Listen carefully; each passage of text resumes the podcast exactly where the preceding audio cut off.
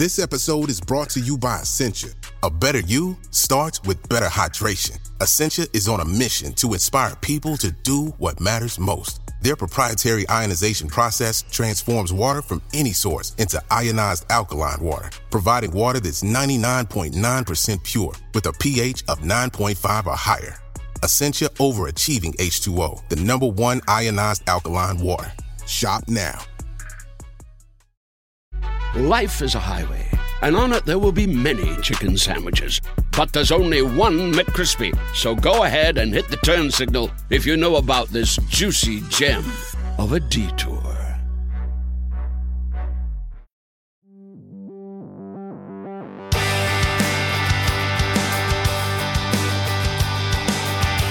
Hello and welcome to Jon Richardson and the Futurenauts Series 5, Episode 4. I'm Jon Richardson and I'm joined as ever by Mark Stevenson.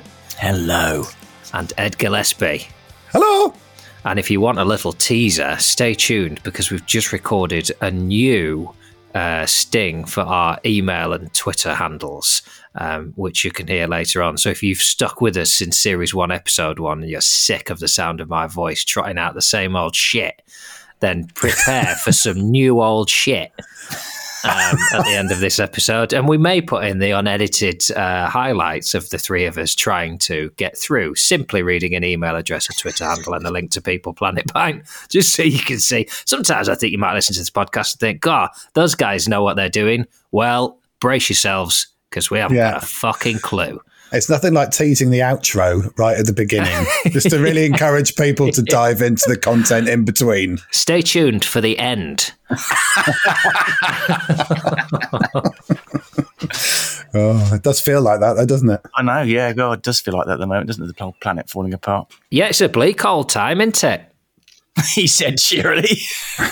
well, we've had, and and it's sort of become a uh, recurring theme, I guess, of our emails. We can go straight into one if you like, from Kate in Dorset, who says. Well, gents, very glad to have you back. I've been listening since the start, which is longer than I thought. it just feels that way. My children are now effing and jeffing as much as you, and I no longer need to save the pod for dog walks. Since you launched, I've changed tack in my work. When I'm not doing paid welfare work, I'm volunteering with local community groups, and I'm also doing a socio-economics degree to help me understand at a macro level why my clients are so fucked at a local level.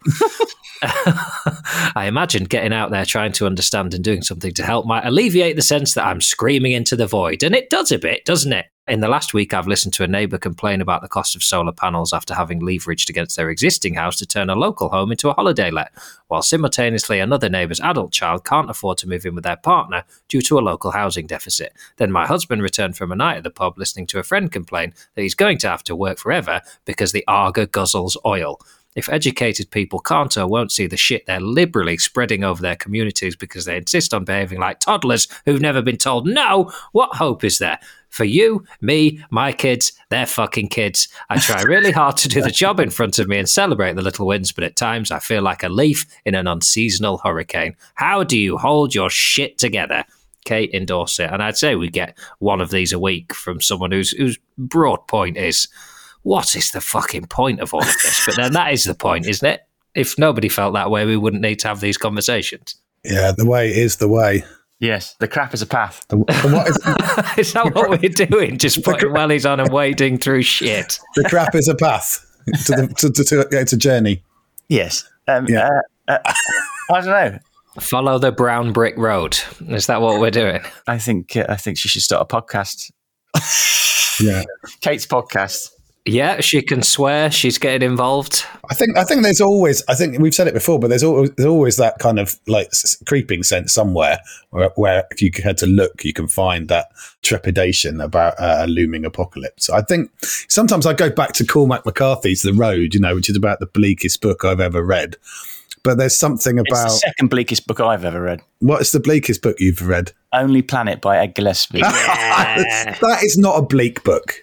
That is an uplifting book. I'll have you know. Anyway, I wrote it a long time ago before I really realised how fucked everything was. Are you saying you regret the optimism? Not regret. I don't regret the optimism. I regret my own youthful naivety. Um, now that I'm a wizened old curmudgeon. But yeah, the point I was making about Cormac McCarthy is like, just there's a motif in there about carrying the fire. And like, wherever you are and wherever maddening your neighbors or your people in your community or those who own oil guzzling Agas are, you know, in some ways you've got to carry the fire because they might not be able to afford to warm you up with their Aga. Mm. I mean, what I would say is you just carry on doing what you're doing, and then then you have those days where it's like, oh, it's all right. Something's something's shifted, something's something's moved. So I've been finding this in the whole sort of carbon removals stuff. You just think about the scale of the challenge we've got to pull down all that carbon. You think, oh god, sometimes is it is it worth it? You know, are we ever going to get there? And then suddenly you find something, you go, oh, actually, we might pull this off, and we wouldn't have got there if we hadn't trudged through all the other stuff. So I think you have to you have to just trudge through the, the crappy stuff, and, and it's because you've done that that when you get to the really revelatory moments, you go, oh, that actually worked, or that was really good. You could only have got there by going through the other stuff. So the crap is a path, really. You have to kind of understand that every disappointment is just one step nearer to a great victory. Yeah, I think Confucius said that, didn't he? not quite as uh, uh, not in quite such a long-winded way. You just say the crap is a path. Yes, it's, it's, it's, like a Zen koan. So you followed the path to Bristol this week, I believe. The two of you were at the Blue Earth Summit. Yes, yes, we were. A gathering of the sustainability clans. You've described it as. well, it was like a big sustainability wedding. I mean, there were like hundreds of people there. It was very much a tribal meeting. You know, it was like you weren't going to find the unconverted there. No, it was very much people who were very committed and very dedicated to um, all of the kind of agendas that we try and promote. Does that mean you didn't get to be rude to anyone? Oh no, we were rude to everyone. Oh, in a friendly way. We did a kind of Mark and I did things together and apart. I did a slow travel panel talking about you know the joys of traincations uh, and, and, just slower travel generally, perhaps more local travel. I mean, if there's one thing this country excels at at the moment, it's slow fucking travel, whether you want it or not. we made that joke. It's like saying, you know, now that our supposed high speed two rail system yeah. will, will actually be slower getting to Manchester yeah. than the existing West Coast main line. I mean, that's got to be a global first. They should rebrand it LS2 as a sort of environmental policy. Exactly. Low speed two. You know, the journey is the reward.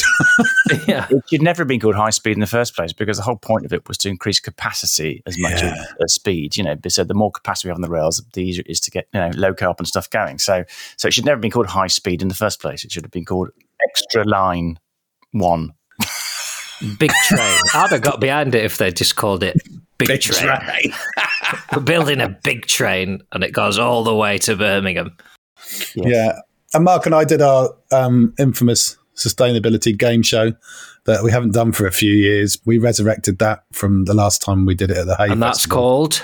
Uh, I'm a sustainability expert. Get me out of here. Yeah, and then I did, a talk, I did a talk on the eight principles of successful optimism, which uh, people seem to like. But what was really good about it was everywhere you turn, there was a Futurenauts podcast listener going, "Oh, I listen to your podcast. I love your podcast. It's great. What's that Jon Richardson like?" Oh yeah, what is he like? I'd like to know that. Well, I did want to stand on stage when we were doing the game show and get the whole audience to shout, "Where the fuck is Jon?" uh, and, and, record it for you. But we were having like huge technical challenges at the start of the game show, so uh, it didn't quite feel like the appropriate moment. Mm. No, it was very nice, though. It was very nice. And those sort of moments give you hope back to Kate's point. You know, sometimes you feel you're all by yourself, and sometimes you just need to get in a room with a bunch of people who are sort of, you know, on the same wavelength, and it gives you a bit of a shot in the arm. Well, especially when uh, you realize like how good these people are. I think, mm. you know, I attended a few other events and just listening to other speakers and, and hearing about projects and initiatives that people are working on, you know, all of that is galvanizing and inspiring. So it was, it was a lovely event, which was very much about the sort of triumph of possibility um, mm. that we always talk about in terms of stretching the imagination. And so to go back to Kate's point, actually, it, you know that thing I often say that Kate Raworth taught us is never never push a closed door. You can spend an awful lot of time mm. beating yourself up about the person who's never going to move or never going to change or whatever, or you can go where the energy is. And if you go there, it multiplies and then it infects those people eventually. So, um, was it at JBS Haldane's four stages to an idea was something like, uh, "This isn't even an idea. Doesn't it's not even a thing." And stage two is well, it is an idea, but it's very perverse. And the third stage is, well, okay, it is an idea, but it's not important. And the fourth stage is, well, I always thought it was a good idea. yeah, the flip. So you just have to, you know, some people are, are going to be stuck at one and two and three for a while. You know, go where four is. And in terms of optimism and, and living the life you want to live, a couple of things to celebrate, uh, one for each of you. Ed, you are about to take a traincation. Yeah, I'm about to, to put my money where my mouth is yet again. I know we've all been doing it this year, but at half past 10 this morning, I'm going to hop in a taxi with my daughter to go to Norwich Station and begin a grand journey across Europe to Bucharest in Romania, where I'm speaking at a big climate change summit there. So, uh, yeah, I got a two night sleeper train uh, odyssey about to unfold, and I'm really excited about it. Good. It's good to be excited about these things, isn't it? Yeah. The journey is the trip. It's very tautologist. That's like saying. I went to say the journey is. I went to say the journey is the holiday, and then I thought, well, it's not a holiday; it's work. And then I just ended up saying the train is a train. yeah. that really is very Zen and It's like the confusion. The, con- the, yeah, the Confusion. You're confused about Confucius. I'm confused about Confucius. Yes, the Confucian uh, wit of Jon Richardson. Ah, my shoe is also a shoe. Yeah. And um, from Bucharest to Prague, where the people of Prague were treated to, or are about to be treated to, are about to be treated. to The international premiere of the play I wrote with the lovely Jack Milner, which is doing its Czech premiere in a couple of weeks. So I'm I'm going over there for, for press night and and first night to a sold out theatre. I'll have you know. Incredible. So why is why do you think the Czechs have leapt at this literary masterpiece? Well, because it's brilliant, and they're very wise and discerning people. That's why. They're going to get you up on stage to, to say something. I doubt it. I doubt it. Uh, the actual reason is that there is a, I think, a famous comedy actress in Czech. No, that's not true. That's the one in Greece. Ignore that. Scratch that. So there is no famous comedy actress in the Czech Republic, just to No. So, so what often happens with these things is a, a, a, a, a name, a famous person, or actor, or comedy actor reads it, and if they like it, then you know once you've got somebody attached, then theatres are much more likely to, to put it on. It's a bit like this podcast. You know, once we've managed to you know con you, Jon, people agreed to do it. I also think the, the title of your play is now probably one of the most offensive dishes that you could probably put in front of someone. You know, given you know, the My Octopus teacher and all of the celebration of the intelligence of octopi. Yeah, Uh, you know, to call a play octopus soup. I mean, you didn't know this at the time, but we I did. mean, we did did. We did. We, Uh, the whole point about the octopus is it is intelligent and it plays a vital part in the play, and it is its intelligence that it is one of the comedic devices within it. And you think it gets eaten, but it does not. Uh, So there. I, can't, I can't remember. I only came to a read through.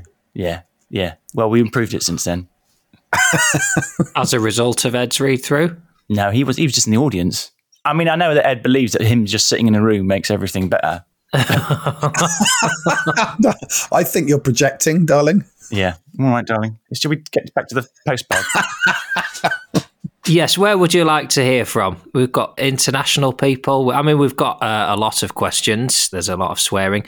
I'm going to start with the person who has addressed us properly, as we discussed. There's no uh, sirs or anything like that coming in. There's, there's not a lot of respect knocking about for me in general, really. But this one says, The Futurenaut Collective. that makes it sound like a commune. yeah. Oh, yeah. Or a prog band. Well, does the commune have solar panels? That is the question from Ollie. On to my burning question, pun intended. I've been toying with the idea of the wonderful films that claim to block heat from entering our buildings, reflecting pesky solar red back into the ether. Imagine a world where our buildings don shades, not just to look cool, but to stay cool.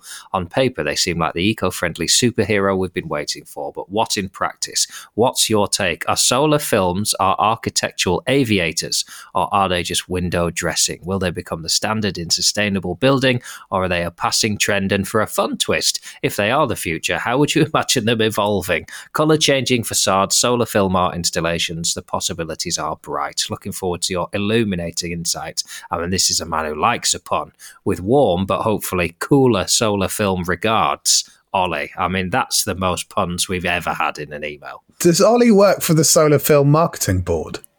Do you think? There's something sort of faintly niche and obsessive about this. I mean, it's interesting.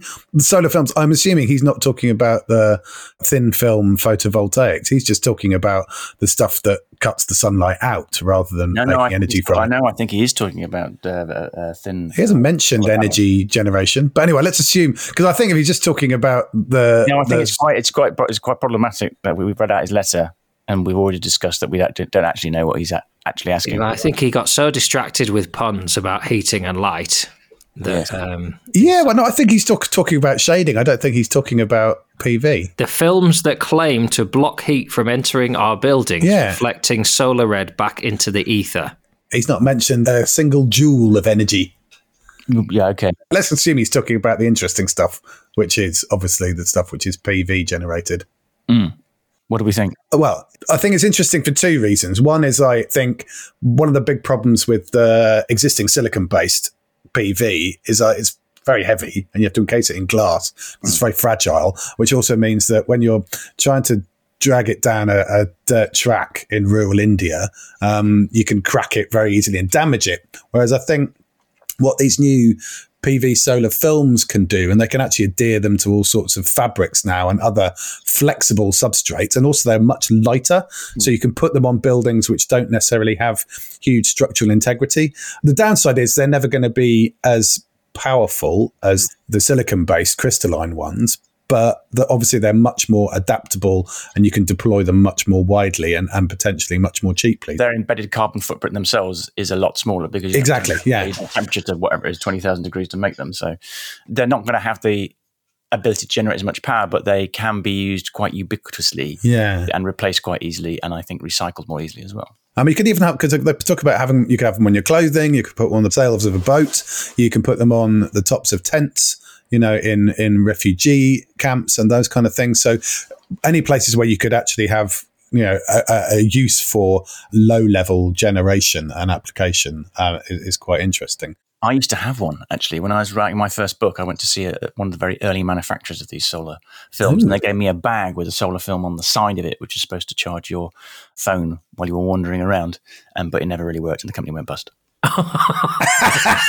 But, that, but again, that was how many years ago was that? I mean, your first book. I mean, that's like a decade ago, isn't it? Yeah, over a decade ago. So exactly, I, I think it might have moved on a bit. Oh yeah, no, things have moved on a bit, but you know, but that that's So have you. been around for for for a long time. So um, you know, Yeah, you're at the pinnacle of your career right now. So you know you've moved on a lot in the last ten years. this is the pinnacle of my career. How do you carry on? I know. It's when we saw that illuminated billboard with our faces on it in the underpass of Bristol Temple Meads Station, and I thought, Yes. that's it, isn't it? That's that's the peak. It's all going to be downhill. Yeah. Thing is, when I got the train the next morning after we'd done the show, they were still showing it. So I was thinking, that's interesting. The past noughts.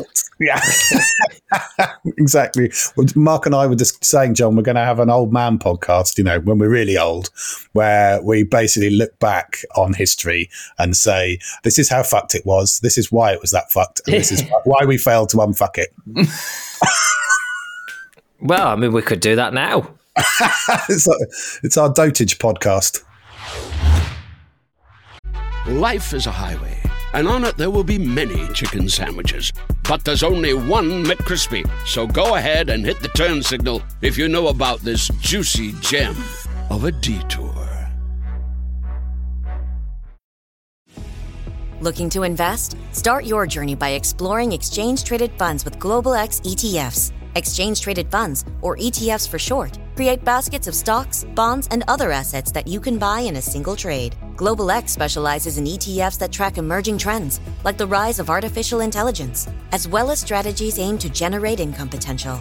Visit globalxetfs.com to discover how you can get started. Want to be more active this summer? Sierra helps you save on everything from swimsuits to stand up paddleboards, tennis rackets to fishing tackle. And if that doesn't float your boat, we also have pool floats. Sierra, let's get moving to your local store, like now.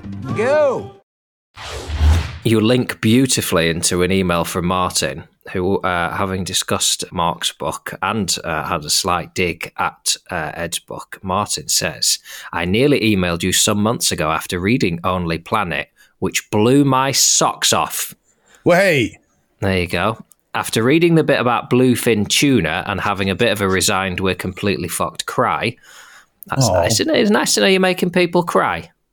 I know, but only in that kind of solastalgia of the uh, the kind of sadness that comes with a, a sense of not being able to find the home that's ebbing away from us. Yes. Um, he says, I came up with an idea, so this is off the back of your book, for a shadow COP summit that overlapped COP and invited many of the speakers but excluded fossil fuel groups.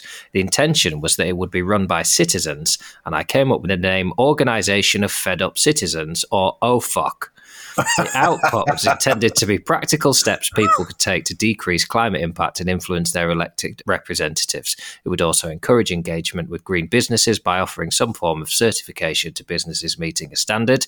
This would in turn encourage businesses to become greener to achieve certification and attract the business of an ever increasing segment of the population that cares about the climate crisis. Unfortunately, my ADHD kicked in and I never saw the idea come to anything, so I'm sharing it with you to get your thoughts. Do you think it has any legs? And if you think it does, do you have any suggestions or ideas for how I could get it off the ground and who I could speak with? I've attached a document with my latest thinking on it.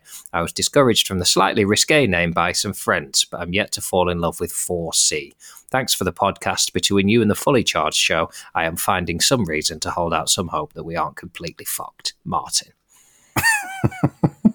well, I mean, I think the kind of the version of of oh fuck sort of exists in the form of citizens' assemblies, you know, that we've mm-hmm. touched on briefly before. I mean, and the problem that citizens' assemblies currently face is that they're politically marginalised. So they're not being given the legal and regulatory mandates that would actually change something substantive. So, you know, the famous example of the abortion work in Ireland um, actually gave some legal clout and some regulatory clout that would compel the politicians to listen to the outcome of the assembly.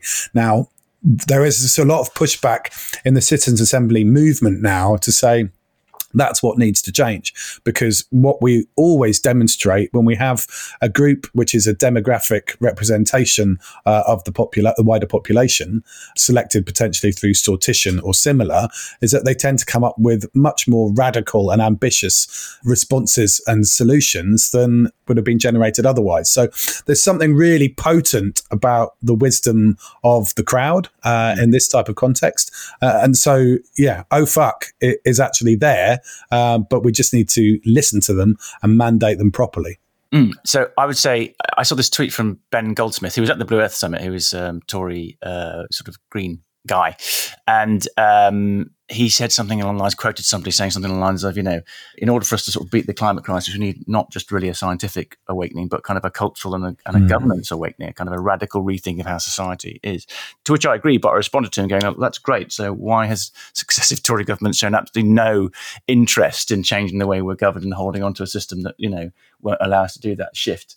The thing I would also say to Martin is um, get down your local People Planet pint and find some other people who might think that's a good idea and go start doing it. Mm. I couldn't agree more. We haven't done it yet, though, have we? I haven't done it. I need to get to one. Yeah. Well, you've got us. Yeah, but we're, we're not drinking, are we? We record these in the morning, and even I think 9 a.m. is too early. You can't come straight straight back off the school run and pull a pint for the planet, can you? As much as I care about the planet, even I think exactly. I can't be turning up pissed to pick up and just say, I still love the fucking planet, man. If you cared about the planet as much as me, you'd be as pissed as I am. exactly. Being funny at 9 a.m. on tap.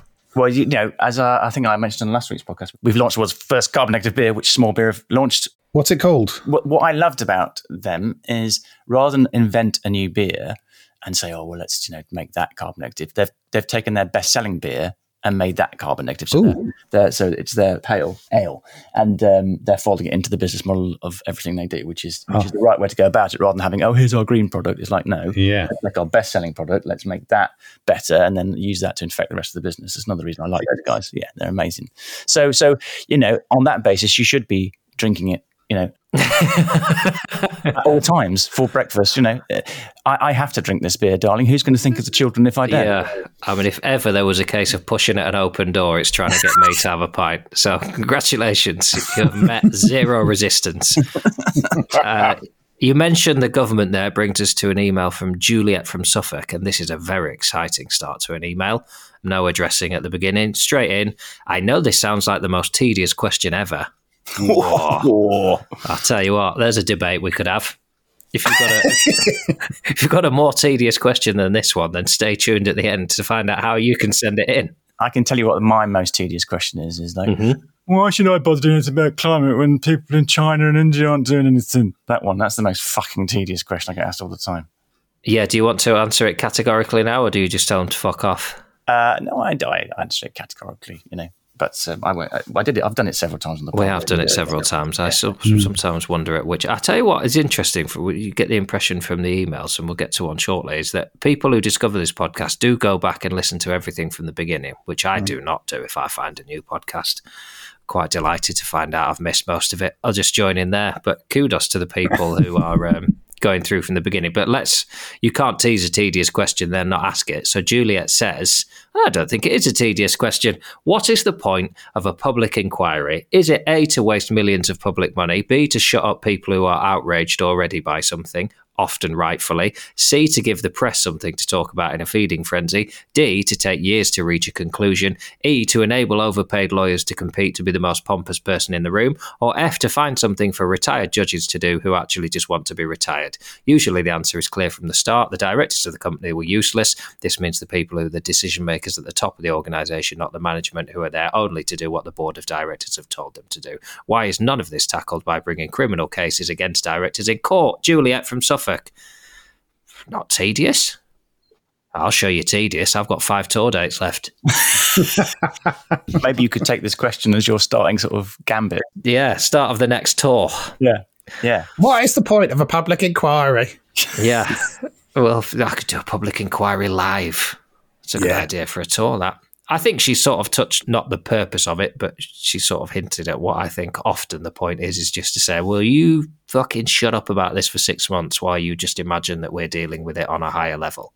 I would say it's a combination of B and D. You know, you see it with the duration of things around the COVID inquiry. No one wants the COVID inquiry to actually deliver results, certainly not before an election. Hmm. And so it is a way of sort of pushing things into the long grass a little and to a kind of, and to take the heat out of some righteous anger. Um, and I think you can also see that happening in things like Grenfell as well, you know, where it's unlikely you're going to get the kind of criminal accountability that people would really expect to see. But instead, you'll have a long, drawn out thing, which will then come to conclusions, which might lead to some regulatory changes further down the line. But it is also about glossing over some of that, that pain and anger and hurt that people justifiably feel. Yeah, I think, I mean, at, at their best, they can lead to changes in the law, but they take so long to put together. They cost so much money. And, you know, by the time the conclusions have come out, the damage has been done to, to a certain extent. You know, like, if you're looking at the stuff that's happening in the COVID inquiry, and I, I'm party to some of this stuff as well that's going to come down the line, is like the fucking levels of absolute rank incompetence at very senior levels of government, you know, and, and uh, almost are not, a not caring of it. You know, this, this is all going to be exposed. We've moved on. We're bored now, you know. So so it's kind of uh, yeah, yes, everybody will be outraged, but we're outraged, you know, uh, ten years too late is what will happen. And usually it then takes someone to get the bit between their teeth. I mean, I don't know if you remember, you know, way back in the day, like the Arms to Iraq inquiry. And it was only like the late Robin Cook who had the sort of the forensic ability to actually pick out the devastating elements. Because I think what also happens in this public inquiry is the wording is often a little bit mealy mouthed, which avoids the accountability. So it requires, you know, a politician or an activist to be able to interpret that and re- resharpen it again after the establishment has taken the edge off it. Yeah, I mean, let's be very clear about COVID. The British Medical Journal, you know, a couple of years ago, basically wrote a very stinging editorial where they said, they know government's response to to COVID, including our own, would be defined as social murder. You know, there, there's your answer. There's your doctors basically going, these people were so fucking incompetent and our systems of governance are so ridiculous um, and they cared so little about even, you know, doing it properly that they basically went and murdered people. If you look at the death rate in Taiwan compared to the death rate in the UK, we've had a, a- an unnecessary 175,000 deaths from COVID. That, that there's basically people who were murdered by government incompetence. Yeah, what do the BMA know, hey? But BMJ, BMJ, not the BMA. BMJ, Yeah, Okay. BMA. British Medical Association. Oh, what's the BMJ then? The British Medical Journal. There you go. It's the journal of, It's the same of the- thing then. It's, it's the British B- Journal. It's the BMJ. Yes, you're right. What, what do I know? We should have a public inquiry about this, about how I don't know this thing.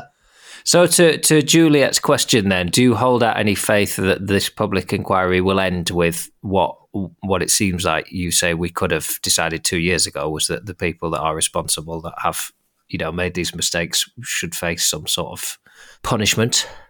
Well, I don't think it's always about retribution, but it is about you know learning the bloody hard lessons. I mean, sure, actually, if people have made those appalling decisions and it does come down to incompetence, and they should be held accountable. But at the same time, it is really about how the hell do you stop this happening in such a disastrous way next time? Mm. And hopefully there will be some insight there. As Mark said, it's like people know what went wrong, but now we have to have, you know, the due judicial process to actually have that validated and vindicated by all involved. And obviously, if you're being pursued for your own accountability, you don't want to see that happen. So you're going to attempt to try and take the edge and dilute it as much as possible. Whereas, you know, other people are trying to make sure that people are held to the fullest account. Yeah, but let's also be very clear. Scientists are telling governments and this one in particular, that you know the increasing loss of biodiversity is leading to an increased level of zoonotic viruses crossing over. They're increasing in frequency. We are overdue a pandemic. You need to be prepared for this. It's going to happen in the next five to ten years, and they didn't do anything about it. I remember a very insightful uh, TV uh, program called uh, Ultimate Worrier with a man called Jon Richardson on it, Oh, yeah. uh, where actually did a whole section about the imminent flu pandemic that was coming, and we did that in just September 2019. You know, so without wishing to diss you in any way, Jon, when primetime comedians have got a better grasp on you know uh, health policy than you know the the Department for Health, um, you're in trouble. I mean, I I will absolutely take prime time. Some people might. That's Mark metaphorically showering you in glitter. Yeah, it was lovely. That I was. I'll be honest. I sort of tuned out when you said it was more about um, taking into account people who've behaved in an incompetent manner. That's when I thought, oh fuck, I'm out of my depth here. I'm going to be on a podcast endorsing chasing people who are incompetent. That's how I've Yeah. made my bloody career. Yeah, So, an email from Ben, and Ben is one of the people I mentioned who says, I've been dipping in and out of the podcast, but now my wife has started training for a new job as a transport officer. I'm at home with the kids. I'm wandering around the house, cleaning, ironing, and cooking. And as I'm pottering around, I'm listening to two episodes a day of the podcast. Um, my God. So, he's, he's doing a proper cut. I'd, I don't. I could do half an episode a day. I think it's quite intense at times, isn't it? yeah, uh, yeah. Well, I mean, I, I'm not sure how long his, his marriage is going to last. Presuming he reaches the end, I mean, he might drift off at some point, in which case Ben will never hear his uh, email read. But he has some questions on a, a sort of number of questions. I mean, I'm not going to lie to you. It's it's it's an email that sounds like it's been written someone who is pottering around the house, wandering about. It's a, it's a big old long paragraph. He's a builder from South Wales. Wants to hear about your views on new buildings standing the test of time. Um, I was in a, not to you know dictate the debate, but I was in Cardiff last night on tour, where I usually play the St David's Hall, which is uh, by uh, comparative standards a new building compared to the new theatre, which I was in, which was built a long time ago. And I played the new theatre because the more newly built St David's Hall is closed because of RAAC concrete. And is unlikely to reopen because the cost of replacing the roof is going to be about thirty million pounds. So I guess South Wales has its own things to say about whether new buildings will stand the test of time or not. He also asked about the social housing system and whether we'll ever generate one, which gives people in social housing the ability and the chance to save up for their own houses again, potentially. And then there's a rather leading question. this is P.S. The 20 mile an hour limit has just come into action last week. What are your thoughts? Mine are that they're a bunch of fucking idiots. uh, haven't got a clue what's going on in the country, and supposedly it's cost 35 million. I've never been so confused driving around my town, jumping between all the various speed limits. I'd love to know your opinions. If there is a benefit, I understand outside schools and hospitals. Overall, it will benefit the carbon emissions. If overall journeys, it takes an extra 15 to 20 minutes, which means the engines are running longer, but obviously at lower revs. it's like he sent the email and gone, Oh, I forgot the thing I'm really angry about. so you can talk about social housing or you can just wind Ben up by saying, I think the 20 mile an hour is brilliant and see if he just explodes in his house. Yeah. So to get back to the buildings point, I think there's a more general point here, which you see in successive governments, is they always go, well, you know, who's going to pay for all this? So they'll they'll they'll build things cheaply, like schools and hospitals, you know, and they'll fight in it. And it's kind of like, well, you're just going to have to pay for it again in 30 years when it all falls down. And the, the, the language is all wrong. People talk about, oh, who's going to pay for it? How are we going to afford it? It's like, no, it's an investment. And if you invest well and you invest properly, then it'll be there forever.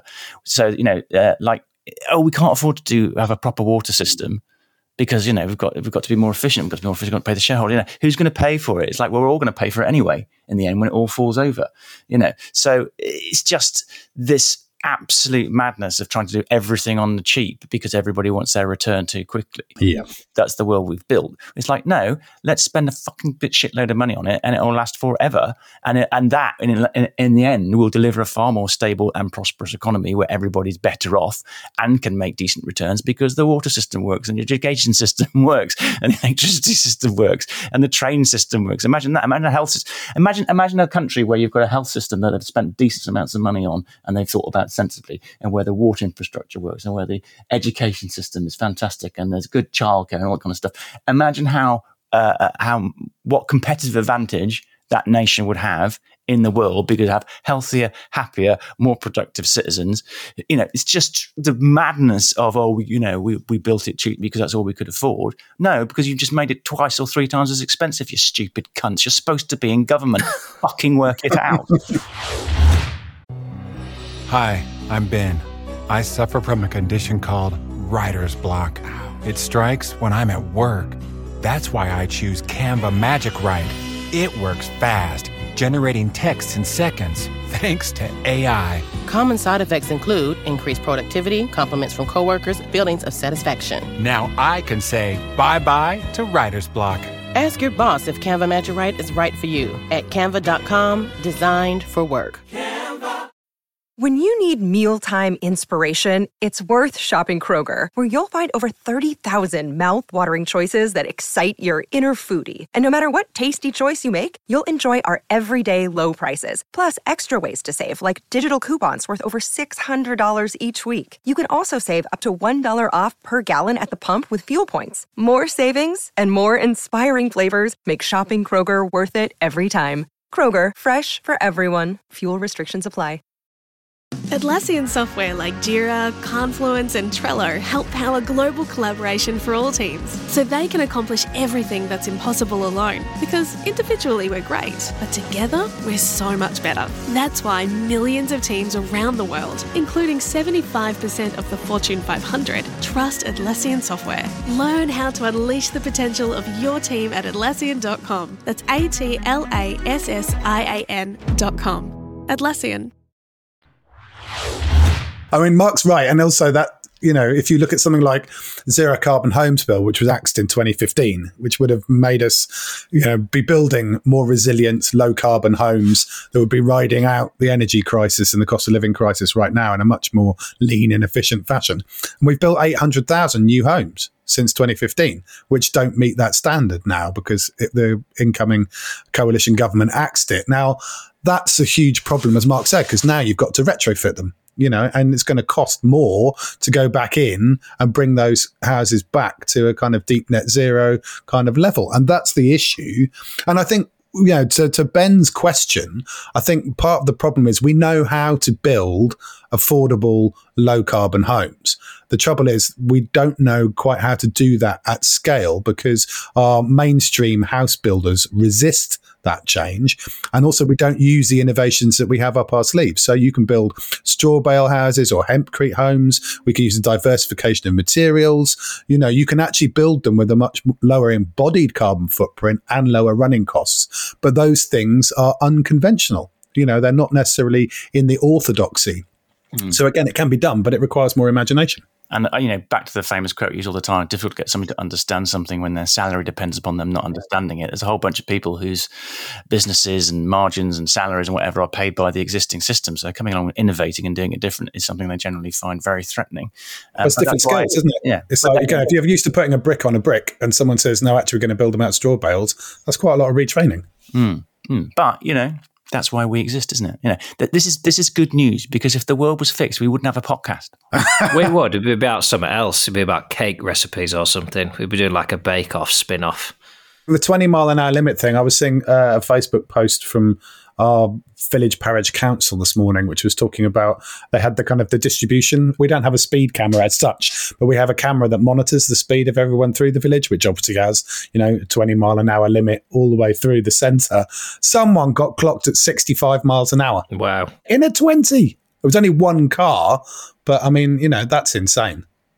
And I think, Jon, you said it, isn't it? It's like Ben says it takes an extra 15 to 20 minutes longer. I think on the average car journey, going at 20 miles an hour rather than 30 takes an extra minute, which, if that halves the risk of killing a child in a potential impact, I think that's a, a price worth paying.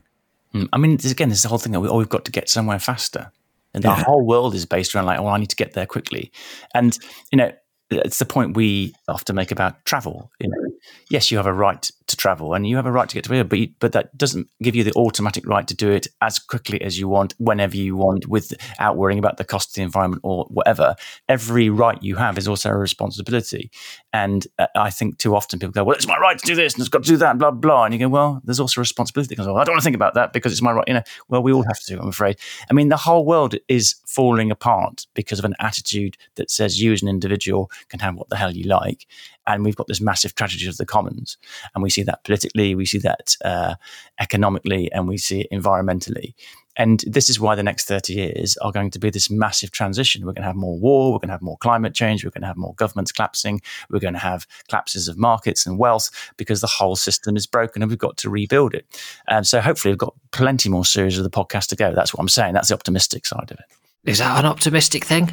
I was going to say that sounds quite self-serving. Uh, yeah, no, I, see, I was ironic. You see, what I was doing there was ref- making it, it. It was kind of a meta joke. You see, oh, oh why am I wasting my time with you two? I, need, I think I need another coffee. Well, uh, it's an optimism of sorts that you get to waste at least the next five or six years of your life. I tell you what is good news is that you're alive at all, because as we left it on the last podcast, you were, I don't know how you worded it, but it came across you were about to be kidnapped by Blofeld and his family with a laser pointing at your genitals as you told them how they should properly divert the funds that they amassed over their lifetimes. How did it go with the richest families on the planet?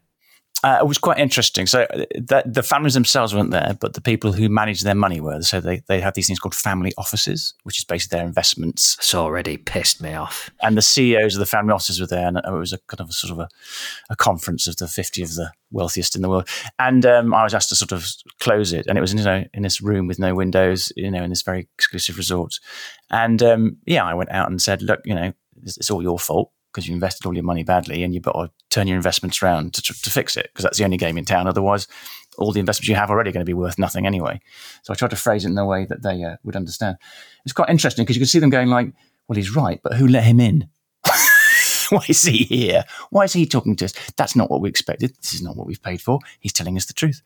But yeah, as a result of that, I have a couple of billionaires on on, um, in my inbox who want to talk. And as I said, I know I, I, push it open doors, so I found the ones that I want. But interestingly, one of the richest families in the world, who I can't mention because I'm under a slight non-disclosure agreement, they're trying to change their fortune away from existing investments all towards sort of climate investments. And Mhm. the guy in the family who's, who's um, sort of pioneering that said actually the rest of the family started paying attention when they realized that all the investments that were sort of angled towards climate and climate action and solving climate change problems were actually returning more as an investment than the others because Ah, so ven- venality will save us. well, in a, it's interesting because you know we need those problems need solving, uh, whether we like it or not. At the end of the day, if you punch a hole in the side of the spaceship. The people who are fixing the spaceship are going to get the contract. I know, but it's always about accepting the fact that you could still make money, but you might make less money. That's the, been the problem, hasn't it? Mm. They're always about maximizing. All these family offices have always done that as well. It's like going, well, we know, we realize that this will mean tens of millions of people get disenfranchised in Central Sub-Saharan Africa, but my God, the returns are fantastic. Yeah, I know. So, so, so yeah, the, the whole the whole thing has to shift. So, how does your policy change in talking to those when you're not talking to the family, but you're talking to the people that manage their money? Are you less frank, or do you try and word things in a way that you think they will then take to the families? Because I, I would be instantly annoyed that they chose to sort of defer dealing with the future of the planet onto sort of a wealth manager anyway. Mm. No, I'm I'm I'm I'm fairly robust with all of them. I don't doubt that. I think you know one of the things I learned when I was a stand-up, and I can't remember which which stand-up told me this as I was doing my apprenticeship was like you know a, a good comic says what they want to say. A great comic says what the audience wants to hear, but a truly amazing comic says what they want to say in the way the audience wants to hear it. And so what you do is Mm. you, you take the, the, the truth about climate change or social justice in there, but you think if I just shout at them in the way that I would speak about it, I'm not going to get any of them to listen. So you sometimes have to couch it in the words of investment, going, well, look over here. You see this, you know, company that's doing amazing stuff about, you know, rejuvenating the planet is actually making good returns. And that piques their interest. And then you can get in there. The other thing that happens in these families, of course, is they have these succession events where the younger generation comes to sort of be in charge of the money and getting them at that point is also a really good thing as well because the younger generation actually uh, and a lot of these families are a lot more enlightened about this stuff and think well you know i've got this lever here what what can i do with it so Someone should make a TV series about that. Indeed. Uh, you know, as Ed says, we all sup with the devil. Some of us do it with different lengths of spoon. I have met some absolutely enlightened, brilliant, fantastic billionaires who have are taking their wealth and are fighting the climate battle as hard as any activist in XR. They're just doing it from a different angle. And I have met billionaires who are horrible and evil. So you just go and work with the ones that are doing the good stuff and make them cooler because all those guys, you know, even at that level, they all want to be the cool kids. So, you know, you make the ones that are doing the good stuff sexier, basically. Well, if I can help with any signed cardigans or you know perhaps tickets to a countdown recording, then Mm. um, you know I, I, I it's why I'm here is to make the the, the campaign for a better future cool. It's, Yes. it's what you guys said to me at the beginning. We need some, we need someone sexy and cool and young and hip. Yeah. And knitwear. We need more knitwear. Absolutely. I say, Mr. Rothschild, I've got an absolutely brilliant idea. Would you like to go and see a small man with a Weasley voice in a cardigan in a darkened room? Talk to you about his white goods. He's got a smashing, smashing cardigan. It's it's Smashing why this cardigan. podcast is such a constant joy that I think I've said something self-effacing, and then actually you managed to say something even worse. I know I'm not the cool guy. No, you're a little man with a Weasley voice who talks about white goods. It's an it's an absolute pleasure to be here every week. I rush home from the school run. I'd love to play with you in the playground for a bit before you go, in, but I've I've just got to rush back to be called a twat. Long may it last. You can feel the love, Jon. You can feel the love. You know, Absolutely. very British way. Mark realised when we were at the Blue Earth Summit uh, how much Tim Smit it liked his company because Tim Smit was just becoming more and more ferociously rude to Mark. Yes. Yes. Ferociously rude to me. Actually, uh, I got back from this mad trip the, the other day and I was very tired and I, I was lying in bed and then my, my beloved came in because she'd been out and she said, I found you fast asleep with a glass of wine still in your hand listening to Jon Richardson live stand up. Oh God. That's what, that's what, so I do love you. you see. With a glistening tear just on his right Yeah. cheek. Yeah. Just catching the light like a diamond. Yeah, there you go. A small Weasley man who talks about his white goods and will literally send you to sleep with his work. Did you spill the wine? No, no. See, that's why we get on. Deep down, you talk about whatever you like. We can talk about the future of the planet, but you make friends with people who fall asleep and keep their wine level. That is, that's you can't teach that skill. That's just built in. That is a, an unconscious wrist that knows that when he wakes up, I'm going to be what he needs. Yeah, Um, indeed. the wine, not your wrist. That, that makes it sound like you're going to do something else. I know. I just where, where is this going? This going? Um, and before we wrap up, I also just want to say that we, we and I personally have had a lot of really lovely feedback on the last episode about ADHD. Like pe- personally, quite a few people have reached out to me and said that was really profoundly brilliant. So, um, if you do want to talk about that kind of stuff, carry on. Yes, continue those conversations. And if you have, uh, if there's a topic you'd like us to talk about, not just a sort of question or an email, but a, a topic that you would like to see explored on a deeper level, this series we have uh, guests ready and uh, standing by, and we can always chase people down. So send those suggestions in and brace yourselves. Here's how you do it. Our email address is hello at jonandthefuturenauts.com. What's our Twitter handle, Ed? At J and the F. And if you want to find like minded people in the real world, why not type in People Planet Pint, our official partner for J and the F listeners to get together in pubs, save the planet, and drink beer. There you go. That was great, wasn't it? Just just three guys perfectly capable of each saying one thing slickly so that you get the information you need. And stay tuned at the very end of the podcast for the unedited version of how hard it was to just say a fucking email address, a Twitter handle, and a link to a website. We will be back, of course, soon. Thank you for your company. Good luck on your traincation. Thank you. Have a lovely time. You'll be hearing all about it. And good luck with your little final five nights, Jon. Are you kind of demob happy now? Are you kind of like, oh, it's nearly over? Well, depressingly, the final five nights happen to be spread out between now and the end of January. so there's a lot of sort of hanging about. I've, I've got other stuff going on. Don't you worry about that. I've, I'm, um, oh, bloody, oh, the doors constantly. And I think that's um, the head of ITV downstairs now, just with an idea for a TV series. So don't you worry about me. You're filming series five now of, of Meet the Richardsons, aren't you? Yeah, that's done. Finished that as well. That's, amazing. that's- it's five that's series. You know, very few sitcoms get to past you know three series, do they? So five is pretty impressive. It is, and uh, now you're but you're backtracking because I've made you feel guilty about abusing me, and I, I'm absolutely back where you are, and I can't handle compliments. So let's have an end to that. I was much happier when you were calling me a twat. um, so listen, fuck the pair of you. See you later, twat. fuck everyone. See you soon. Bye, cunts. Bye.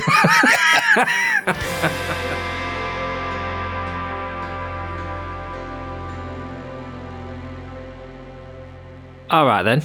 Do you want to do it?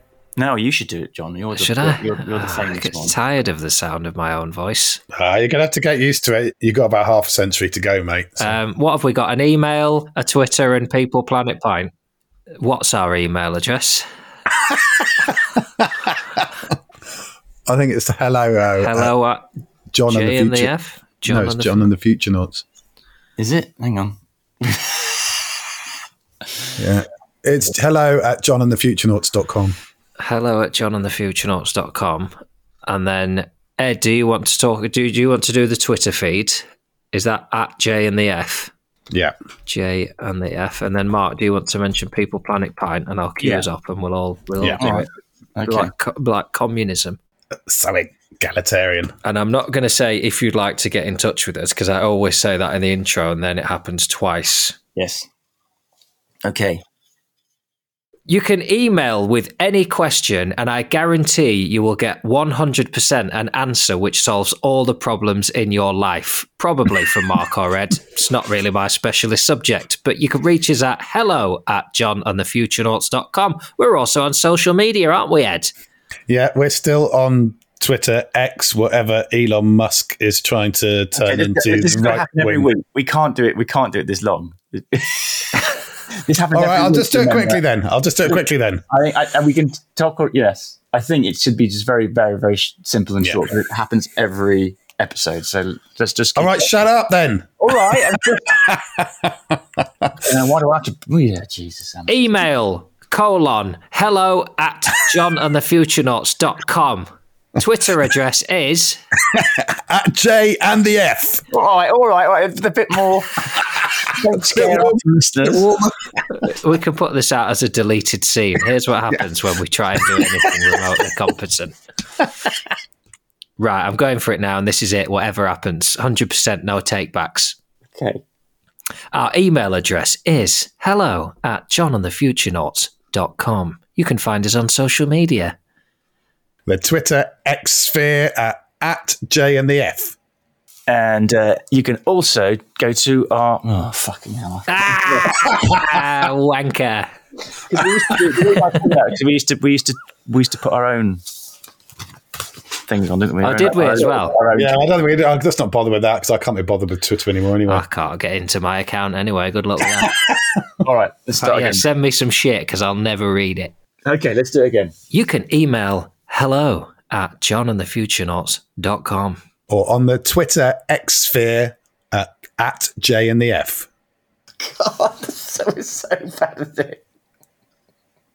I'm trying to do it all sexy. Come on, let's do it again. yeah, this is a bit too erotic, Jon. No, no, no, no. Jon's was good. It's, it's just, I, I, I, I, yeah. What? You were a bit fumbly. A bit family. It's because you have to say at at J and the F. So I just need to say at, at no at. Do you want me to say what's our Twitter handle? Yeah. yeah. yes, okay. Our email address is hello at jonandthefuturenauts.com. What's our Twitter handle, Ed? At J and the F. And if you want to find like minded people in the real world, why not type in People Planet Pint, our official partner for J and the F listeners to get together in pubs, save the planet, and drink beer. Fuck you later.